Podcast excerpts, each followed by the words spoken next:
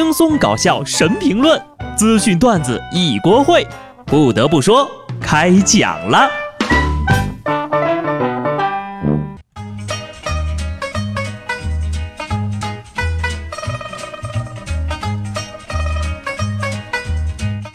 Hello， 听众朋友们，大家好，这里是有趣的。不得不说，我是机智的小布。终于可以理发了。今年呢、啊，我舅舅的性命算是保住了啊。昨天呢是二月初二，龙抬头，不说您也知道啊，又可以吃饺子了。说来惭愧，谁能想到貌不惊人的我，竟然是龙的传人。更让人想象不到的是呀、啊，原来那香港首富还没我混得好呢。上周李嘉诚宣布退休了啊，刚刚退休的李嘉诚对媒体表示，对于股东来说，我已经尽了我的力。自从我公司第一次上市到现在，四十六年来，我自己没有拿过薪水，我每年只拿五千元港币。九十岁的李嘉诚终于宣布退休了啊！你要算算，那我还得有六十五年要奋斗呢呀，心累呀。等等，每年只拿五千块钱啊！普通家庭马化腾。毁创阿里杰克马，不知凄美刘强东，一无所有王健林，现在又来了一个年薪五千李嘉诚。你说现在的大佬都这么喜欢装的啊？除了吐槽自己工作多赚的少，这李嘉诚呢还针对年轻人的房子和爱情发表了自己的看法。首富表示，不能把买房看得太重要啊！如果女孩子说没有房就不结婚，如果是我，我就会说，不如趁年轻，你再找一个吧。听君一席话，就知道啊，您不怎么了解行情啊。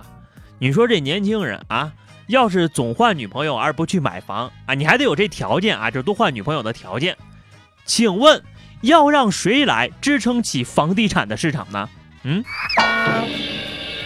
有时候呀、啊，我就特别羡慕父母年代的爱情。之前就跟我妈聊天，问她当年是怎么看上我爸的。我妈说呀，当年呐、啊，日子过得苦啊，别人介绍你爸啊，一见面长得肥头大耳的，我就寻思吧，这人家里啊肯定伙食好，以后嫁过去就能吃得好了。没想到呀，他是那种啃窝头喝凉水都比人长得胖的那种。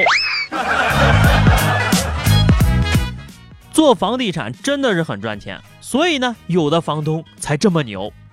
说最近湖北武汉洪山区居民家中被盗了，民警呢通过视频追踪到小偷的租住处啊，就是租的房子。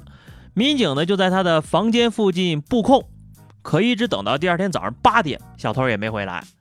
正在这民警疑惑的时候呀，小偷却在一个酒店被抓着了。原来呀，女房东害怕民警把小偷给抓了，没有人掏房租了，会给自己造成损失，于是呀、啊、就偷发短信给小偷报信儿。最终警方因涉嫌包庇罪将女房东和小偷一起带走了。你看看你啊，自己违法的原因竟然是指望一个贼遵守契约精神，真的是要大喊一声六六六啊啊！怕收不到房租，竟然给小偷报信儿，这房东也是厉害啊。这下你可以当着警察的面啊和小偷好好商量商量房租的问题了，还能省下一笔水电气费呀。今儿的剧本都有点罕见啊，下面说的是郭大爷的女儿啊要和邻村的小伙订婚了。双方父母见面的时候呢，郭大爷发现这亲家母是他的初恋情人呢，准女婿跟自己年轻的时候长得也是非常的相像，大爷就寻思做个亲子鉴定吧。结果小伙是亲生的，闺女却不是亲生的。原来这郭大爷的老伴啊怀过几次孕，孩子都没能保住。有一次怀孕之后呢，大爷在外面做生意，大娘回娘家保胎啊，这个孩子呢还是没法保住。大娘啊就瞒着大爷从别的地方抱养了一个姑娘。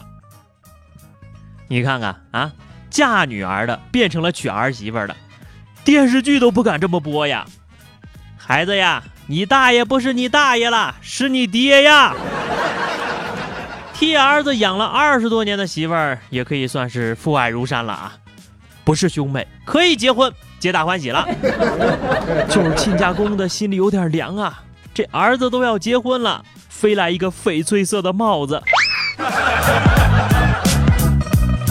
今儿的新闻是怎么回事啊？不仅有于正都不敢抄的家庭伦理剧，还有好莱坞大片。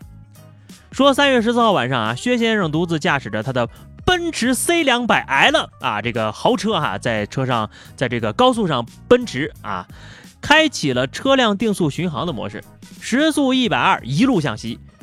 开着开着呀，他就发现这刹车和档位等系统都没法正常运行了，车子没法减速，停不下来了。薛先生多次电话咨询奔驰的售后，根据他们提供的多种解决方案进行操作，搞不定啊，只好报警求助。警方呢就安排警力进行援助，并通知沿线所有的收费站，对上站的车辆进行管控，减少路面车辆。最终在高速上飞驰了一个小时，狂奔一百多公里之后啊，奔驰售后通过后台远程操控，使车辆恢复了正常。哎呀妈！就看了这个新闻视频呢，可把我吓死了，就赶紧检查了一下我那车啊，还好呢，这个刹车闸比较灵。一阵后怕呀，得亏当年差了四十多万没买这车，简直就是好莱坞大片的剧本了，既惊险又刺激。你说这电影的开头，业余车手行驶在高速路上，意外发现定速巡航系统失灵。经验丰富的交警队长正在查车，接到任务需要在二十分钟之内清出一条生命通道。退休在家的汽车工程师在院子里带孩子，突然看到老伴儿拿着电话跑了出来。高潮呢就应该出现在省界的收费站啊！业余赛车手曾经在窄道翻车留下了阴影，而这次他需要以一百二十公里的时速通过 E T C， 片名呢就暂定解除定速，请大家来推荐演员吧。我先推荐几个戏精哈，买珠宝随手一刮就是一等奖，支付鉴定费之后呢就能带走珠宝，你是不是真的这么幸运呢？其实呀，珠宝店每天都会安排几十个顾客抽到一等奖，标价上万元的珠宝，批发价就百八十块，送你的红绳呢就是标记的暗号啊。销售人员说了，在被骗的顾客身上一天能挣三万多块的。你说这些销售怎么都不去中戏北影什么的啊？真是屈才了呀！就这些营业员的表演水平，源于生活又高于生活。你就那些流量的演员啊，好好学着点啊！就有点担心呐、啊，你说他们说着说着，要是笑场了怎么办呢？岂不是很尴尬？学习了啊，以后出门旅游先给自己系个红绳。上次啊，我走到一家珠宝店啊，我就问他：“你们这儿有抽奖吗？”销售员特别警惕啊，问我：你是买珠宝呢还是记者暗访啊？我说都不是，我这不从来没中过奖吗？我就是想单纯体验一下中一等奖的感觉。好的，下面是话题时间哈。上期节目我们聊的是你保持最长时间的爱好是什么哈？听友风带走了你说哈，那当然是吃各种美食了。小时候因为资金有限呢，吃的还不算多，但现在呀我都吃不起了。哎，零食自由都保证不了了呀。听友谢谢谢啊，他说保持时间最长的爱好呢就是照镜子啊，上街走过有玻璃的地方必须要照一照啊，一直持续到现在。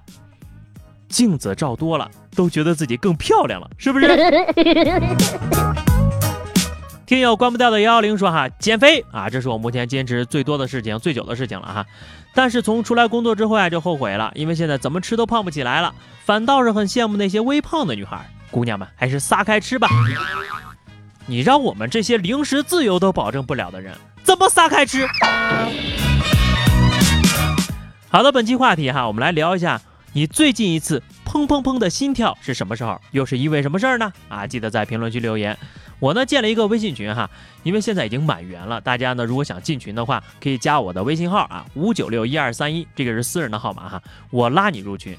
里面啊个个都是人才，说话又好听，就等你了。下期不得不说，我们不见不散吧，拜拜。